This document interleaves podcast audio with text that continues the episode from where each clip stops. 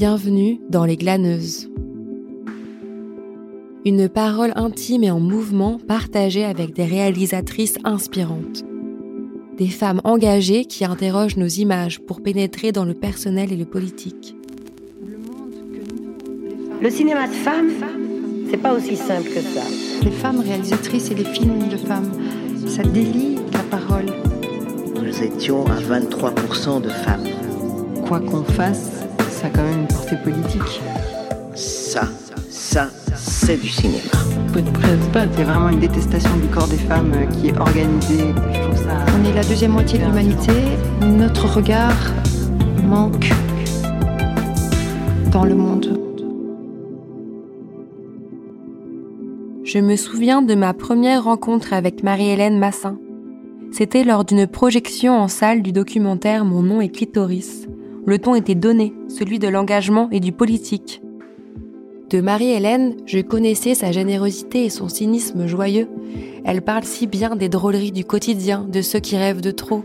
Elle parle si bien de ceux qui ont l'air de fuir le monde et de ceux qui y sont si présents comme dans son film Petite fille qui tisse et relie les moments de la vie des jeunes femmes qui grandissent, affrontent le monde, questionnent leur devenir et leurs choix. Des images puissantes et poétiques qu'elle nous offre sans détour. Voilà, des riens, s'attarder sur des mots et des images, mais aussi un engagement, comme dans son film Rue de l'Abondance, dans lequel elle entremêle intime et politique, et questionne la mixité et la cohésion sociale au fil des rencontres. Aujourd'hui, je rencontre Marie-Hélène pour la troisième fois, mais c'est comme la toute première fois.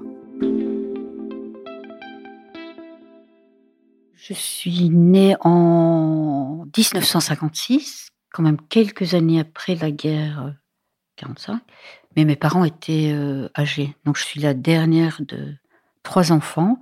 Ça m'a quand même euh, rendue autonome beaucoup plus tôt.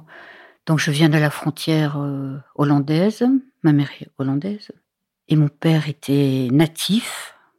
Ma mère restait à la maison, elle travaillait à la maison, et coordonnait un peu toute la famille.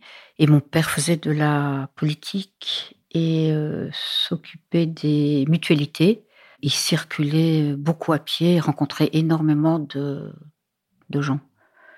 Je pense que je l'ai assez régulièrement euh, accompagné dans tous les endroits. Et euh, donc, comme euh, j'étais la dernière et que mes parents avaient déjà expérimenté les autres, je pense qu'ils m'ont un peu laissé tranquille. J'allais à l'académie de musique que mon père avait fait en sorte de mettre sur pied. Et de mes 8 ans jusqu'à mes 18 ans, j'ai fait l'académie le solfège, le chant, la diction, la déclamation. Et comme je venais de la campagne, là, c'était des gens de la ville qui venaient donner des cours. Je pense qu'elles m'ont. J'ai eu deux profs là qui m'ont aidé à m'émanciper un peu. À partir, j'allais voir des pièces de théâtre avec elles. Ma prof de déclamation était comédienne avec son mari dans un théâtre d'intervention le théâtre de la communauté de Sora. Et j'aimais tellement cette femme que je voulais devenir euh, comme elle. Et donc la, communauté de Sora, c'était des comédiens qui allaient dans des divers euh, lieux, des usines, etc., pour émanciper le peuple. Je me suis présentée aux examens d'entrée à l'INSAS. Je voulais être comédienne, mais là, j'étais éliminée d'office. On m'a dit qu'il fallait que je m'inscrive à une autre section et j'ai été reçue en mise en scène euh, théâtre. Et deux ans après, ça m'intéressait pas tellement.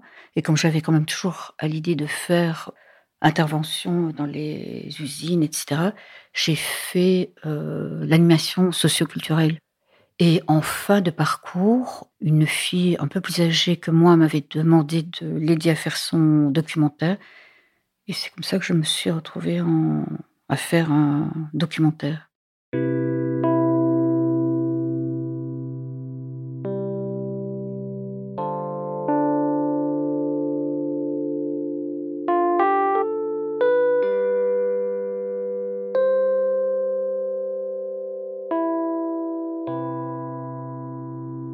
Premier acte militant, c'était un étudiant tunisien qui était remballé, je crois, je sais plus pour quelle raison. Toujours est-il que pendant une semaine, on a fait une grève de la faim. Je me souviens encore de l'espace physique où on était. Et puis j'avais un ami euh, portugais, c'est quand même la fin de la dictature au Portugal, et puis c'était l'époque du Chili. Donc au niveau euh, politique, il se passait quand même plein de choses. Et ensuite, j'ai rencontré euh, quelqu'un qui m'a emmené à la, dans une section du parti communiste. Donc j'étais vraiment interpellée par toutes ces activités, euh, toutes ces, toutes ces révolutions qui se faisaient un peu à gauche, à droite. J'étais en contact avec des Libanais. Donc moi, je venais de mon bled. Mais là, j'ai vraiment découvert que le monde était euh, énorme.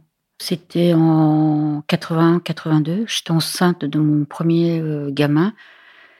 Et l'idée est venue. Je faisais partie d'une coopérative de cinéma à Lisbonne. Et euh, je ne sais plus comment j'ai rencontré une femme qui était énorme. Et comme j'étais aussi dans des problèmes, comme la plupart des filles à un certain âge, dans les problèmes de poids, j'ai trouvé que c'était pas mal comme sujet, puisque c'est visuel.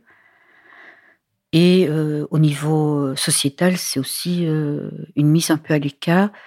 Et d'ailleurs, je me suis rendu compte dans tous les sujets que j'ai faits ensuite, c'était, je parlais toujours de gens qui étaient un peu mis en retrait de la, de la société. Il y a plein de personnes qui, qui te font des remarques sur ton poids. Quoi. Alors à ce moment-là, tu te sens obèse. Bon, si les gens ils ne me diraient rien, ils ne me feraient aucune remarque, ils ne me regarderaient pas d'un drôle d'œil, je me sens bien dans ma peau, moi j'ai toujours su faire ce que j'avais envie. Bon, euh, faire du sport, euh, ben, je peux le faire, quoi.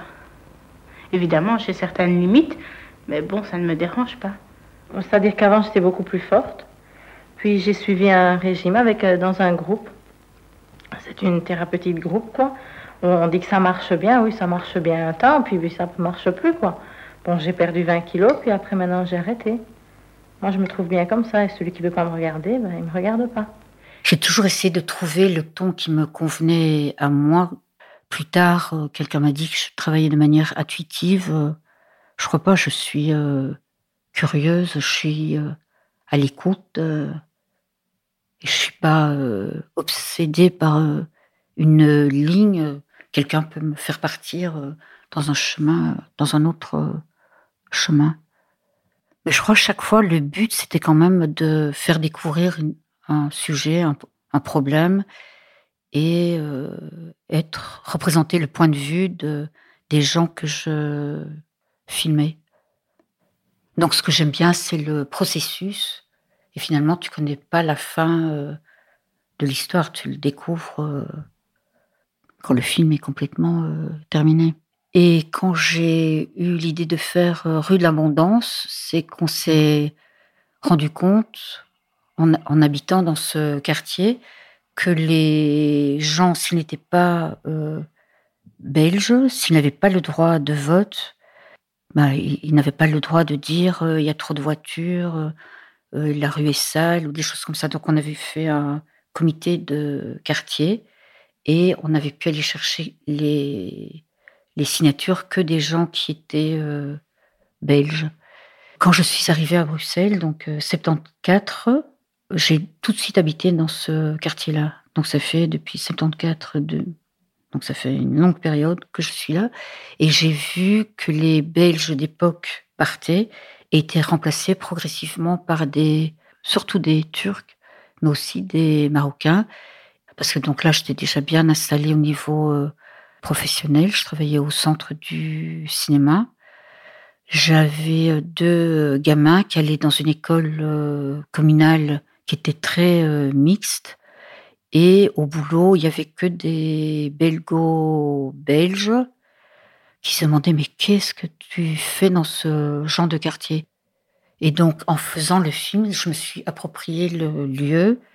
C'était l'occasion de rencontrer les, les gens, le pharmacien, le, et comme j'étais sur place, j'étais obligée aussi d'avoir un rapport assez rapide de proximité assez rapide avec eux. Et presque 30 ans après, euh, on est toujours euh, en, rapport. Enfin, ceux qui, ceux qui sont restés dans le quartier, puisque comme on le voit à la fin du film, les gens, les enfants de, des premières familles de Turcs euh, quittent le quartier.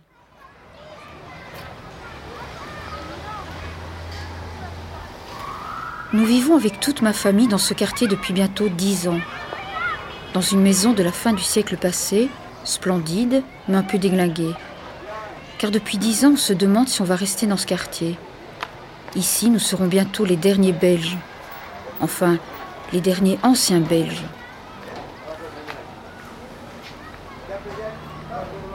Quand j'étais enfant, ma mère me disait souvent Ne te marie jamais avec un étranger. Elle était hollandaise et s'était mariée à un Belge.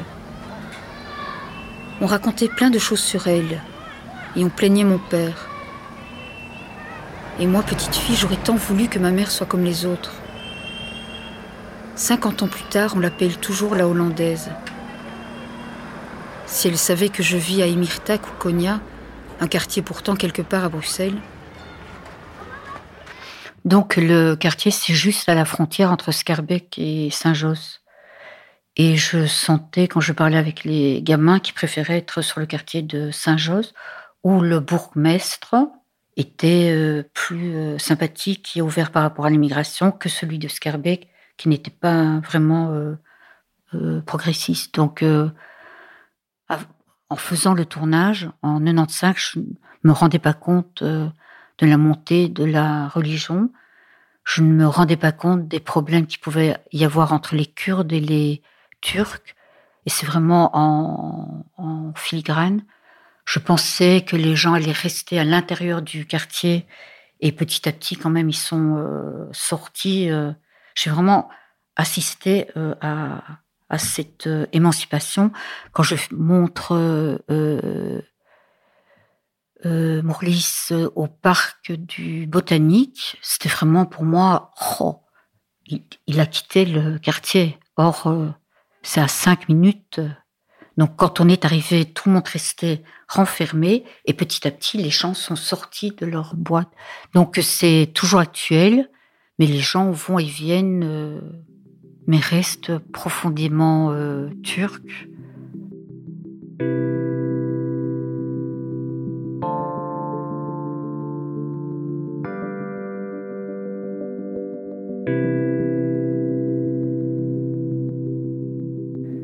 En fait, tous les projets que j'ai faits venaient toujours de la vie euh, personnelle. Et donc, c'était un peu logique. Donc, rue de l'abondance, là, euh, on se rend compte que les gens n'ont pas le droit de vote, sont aspirés toujours par leur culture euh, turque. Un jeune homme qui était mort pendant le tournage de Rue de l'Abondance est enterré en Turquie. Et je me suis donc posé la question, est-ce que pour euh, vivre euh, et mourir quelque part, il faut euh, ce petit supplément qui est la, la politique et qui gère la politique au niveau communal, le pouvoir le plus proche des gens, c'était le bourgmestre. Et ce bourgmestre, visuellement, il est c'est un, personnage. Donc je l'avais vu avant les élections où il passait dans les rues de Saint-Josse dans une voiture décapotable et il signait euh, avec les mains comme ça, c'était incroyable. Donc euh, j'ai décidé de le filmer euh, sans l'interroger. Il y a juste un petit moment où je l'interroge pour le rassurer parce qu'il se dit si c'est mon portrait, c'est pas normal que je sois pas le centre. Donc tout le reste du film, ce ne sont que des interventions vues par un citoyen. N'importe qui peut le voir euh, au conseil communal. Euh. Alors, vous avez parfaitement le droit de dire ce que vous avez dit il y a quelques instants, à savoir que notre politique en matière de logement et de relogement était une politique, euh, vous l'avez dit, électorale. Tout à fait. Oui. Alors je vais vous dire que le départ d'une certaine bourgeoisie est bien antérieur à notre venue au pouvoir. Comment vous êtes arrivé à faire cette répartition-là? Eh bien, nous vous tiendrons au courant, je ne peux pas le dire aujourd'hui. Comme d'habitude, donc vous nous tiendrez au courant. Non, non, c'est l'habitude, quoi. Quand nous sommes en section, vous ne dites pas des choses pareilles. Vous le dites en séance publique parce que vous espérez que les journaux vont vous répercuter votre propos. Vos propos, vos propos mensongers. Vos propos. Permettez-moi de vous dire vos propos. Le bourgmestre a régné quand même pendant 50 euh, ans, donc il connaît toutes les ficelles de la de la commune, mais il sait être cabot quand il faut. Et je crois qu'il est quand même assez proche euh, des gens. Et la séquence de la remise des prix, on sent quand même qu'il y a aussi un rapport avec les, les gamins et qu'il a une ambition pour, euh, pour les enfants. Et donc, quelque part, il a quand même un message euh, contre le racisme.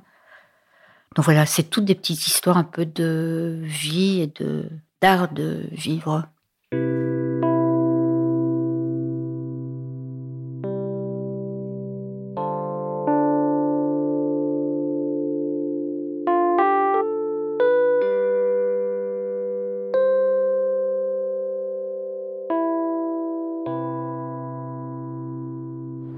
C'est l'histoire de petites filles occupées à grandir comme des tas d'autres l'ont fait avant elles. C'est l'histoire d'Alissa. Son père est algérien et sa maman russe. Ils sont arrivés en Belgique parce que son frère était malade. Son père travaille à l'étranger et elle aimerait qu'il soit plus souvent là. Elle rêve aussi d'aller au Mexique rejoindre ses cousines. Alissa s'adapte à tout. Celle de Charlotte, la toute petite, elle voudra avoir un cheval dont elle s'occuperait nuit et jour. Elle essaye d'associer son père et son grand frère à cette envie. En attendant, elle dessine et accroche des posters de chevaux sur les murs de sa chambre. Elle dit aussi souvent qu'elle s'ennuie et qu'elle voudrait grandir. C'est ma fille. C'est l'histoire des Sinam. Son père est ghanéen et sa mère belge. Elle vit avec sa maman et sa petite sœur. Depuis longtemps, elle apprend à jouer du piano. Elle dit que ce n'était pas évident, mais qu'elle commence à y arriver. Elle écoute le requiem de Mozart pour réfléchir. Hélas, c'est Lucie. Ses parents sont siciliens et elle a envie d'apprendre les langues et voyager avec sa meilleure amie. Elle se verrait bien aussi jouer de la batterie ou de la clarinette. Elle, elle a hâte d'avoir 18 ans.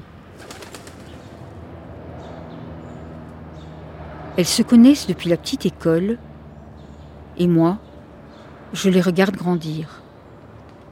Bon, je voulais pas nécessairement faire sur euh, ma fille parce que je me suis rendu compte en tournant que ça rend les choses, euh, la vie euh, quotidienne compliquée. Tu vois, tu es toujours en train de chercher.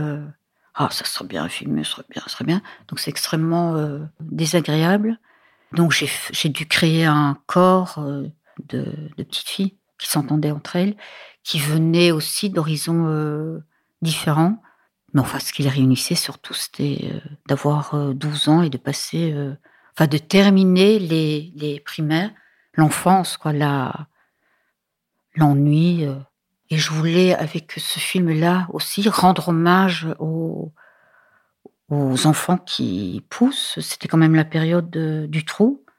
Et donc, les enfants étaient un peu malmenés rendre hommage aussi aux mères dont les enfants ont besoin pour euh, grandir. Donc il, ne se passe rien, sauf que le temps passe. Et quand on regarde bien, c'est, moi j'ai trouvé ça euh, magique.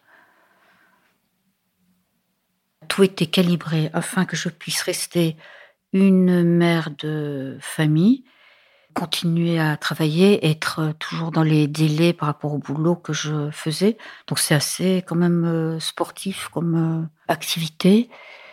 Trouver l'argent, écrire, trouver l'argent.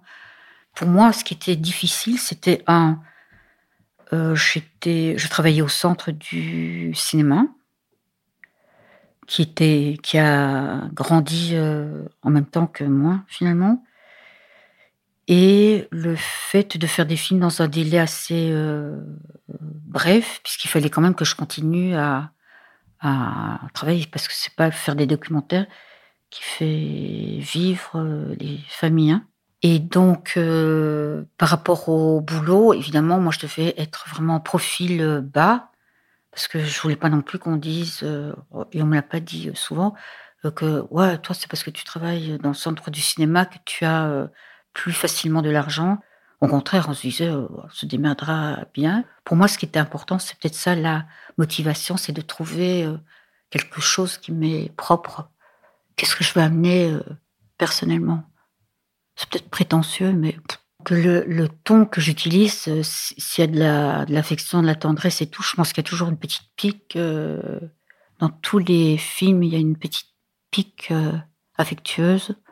Il y a très peu de gens filmés qui m'ont fait peur.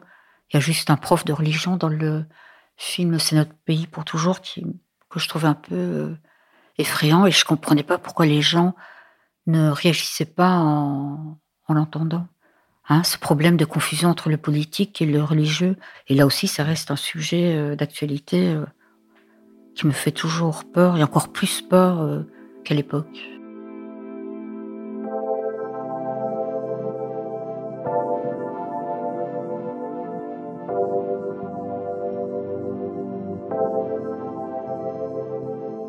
Et donc je reste aussi. Le, la caractéristique de ces films, c'est que tout, euh, je, je, filme pas loin de moi, donc je sais que je, je serai toujours en contact avec les, les gens, et, dans le fond j'ai de la de l'affection euh, pour eux. Donc là, le dernier film, c'était sur euh, Saint-Gilles. Déjà, j'avais quitté le quartier, j'étais beaucoup plus loin. Et c'était lors des attentats du 11 euh, septembre. Et c'était aussi euh, en Israël euh, les accords d'Oslo. Donc la, la, grande politique rentrait dans cette petite politique communale. Ouais, c'est presque ridicule de faire des films qui tournent autour de la politique parce que ça emmerde tout le monde. Autant sur le bourgmestre Radi, je trouve ça incroyablement important le, rôle de la commune et de la représentation euh, politique, parce que c'est vraiment lui qui organisait euh, tout, tandis que maintenant le pouvoir en Belgique est tellement complexe entre le fédéral, le régional, le provincial, un truc un peu euh, incompréhensible. Et j'ai une reconnaissance pour les gens qui font de la politique, parce que je pense que ça doit pas être évident. Mais au niveau de Saint-Gilles, j'ai pas l'impression que les jeunes d'origine immigrée, comme on dit, ou les vieux, ou je sais pas, soient vraiment représentés de la même manière qu'à Saint-Josse et à Scarbeck. Donc moi, le but dans tous ces films, c'était qu'on vive euh, ensemble en se respectant les uns les autres. Et à l'arrivée, euh, je crois que c'est juste le... J'ai l'impression que c'est juste le contraire. Donc chaque fois, je suis dans des microcosmes dans tous les films, mais qui sont assez représentatifs de la société euh, plus large. Il faut un peu de temps pour euh, comprendre que c'est quand même pas si petit que ça et que ça parle d'une histoire qui appartient à tout le monde et qui reste encore d'actualité. Tu vois, pour moi, faire un film, un documentaire, c'est sortir la main de l'écran et aller chercher euh, des gens très diversifiés, quoi. Donc euh, il n'y a, aucune référence à un grand auteur ou euh, euh, jamais. Mais j'essaye d'être la plus sincère possible. Je me sens pas comme tout le monde. Oui, je suis probablement extrêmement banale, mais je me sens. ça, c'est la seule certitude, c'est que comme moi, il n'y a, a que moi. Enfin, c'est pas facile d'être quand même un peu en marche. Voilà. Donc j'ai beaucoup de hargne. Je ne sais pas comment le formaliser. Est-ce que c'est l'écriture ou... De toute façon, ce serait toujours euh, petit, toujours euh, microscopique. Regarder, voir. Euh, moi, je trouve ça magnifique. Si tout le monde pouvait marcher, regarder, entendre, voir, le monde irait beaucoup mieux.